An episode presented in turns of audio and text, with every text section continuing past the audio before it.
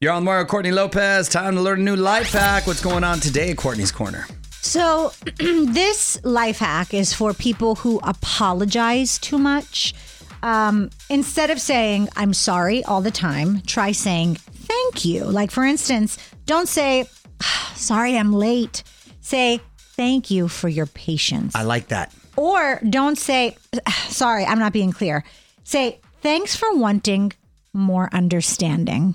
You know what I like about that? That's like a Jedi mind trick. Yeah. You know what I mean? Then Like, the other think you're person's s- like, wait, what? yeah, taken aback. They feel appreciated. You're like, oh, I, uh, you're, you're, you're, you're absolutely right. Always, you're absolutely right. You know what? I was late for you this morning. Yes, and you were. thank you for your patience.